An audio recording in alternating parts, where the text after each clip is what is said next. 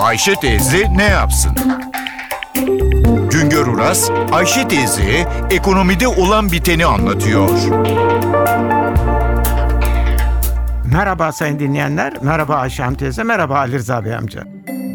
Olumsuz hava şartları bu yıl tarım üretiminde azalmaya yol açtı.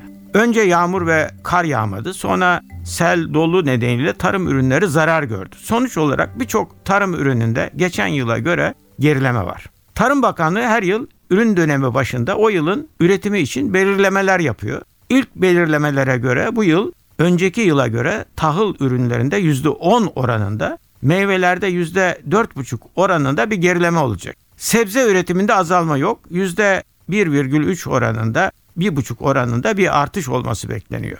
Tarım üretimindeki gerileme öncelikle çiftçinin gelirlerinde azalma demektir. Daha sonra ihracat gelirlerinin azalması ve bazı ürünlerde de ithalat giderlerinin artması demektir. Bilindiği gibi bizim bazı tarım ürünlerinde açığımız var. Özellikle yağlı tohumlar, mısır, pamuk ithal ediyoruz. Pirinç, kuru fasulye, nohut, susam gibi halkın tenceresine, mutfağına giren tarım ürünlerinde ithalat yapıyoruz. Buna karşılık yaş meyvelerde, narenciye, elma, kiraz gibi ürünlerde ihracat geliri sağlıyoruz. Yaş sebze ihracatımız da önemli bir büyüklüğe ulaştı. Tarım Bakanlığı'nın ilk belirlemelerine göre buğday, arpa, çeltik, mısır üretimi bu yıl önemli ölçüde azalacak. Baklagillerden nohut, kırmızı mercimek üretiminde de azalma bekleniyor. İyi haber ayçiçeği üretimiyle ilgili. Bizim yağlı tohum açığımız nedeniyle büyük ölçüde ayçiçeği ve pamuk tohumunda üretilen ham yağ ithalatımız var. Tarım Bakanlığı bu yıl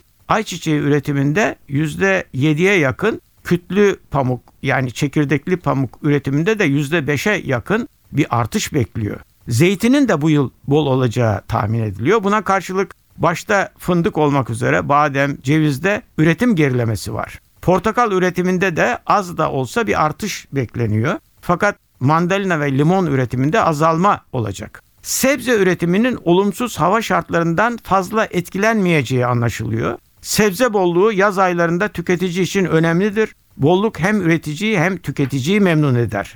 Bu yıl Ramazan ayı yaş meyve ve sebzenin bol olacağı bir döneme rastladı. Ramazan ayında yaş meyve ve sebze bolluğu tüketicinin mutfak masraflarının artmasını önleyecek. Bir başka söyleşi de birlikte olmak ümidiyle şen ve esen kalınız sayın dinleyenler. Güngör Uras'a sormak istediklerinizi ntvradio.com.tr adresine yazabilirsiniz.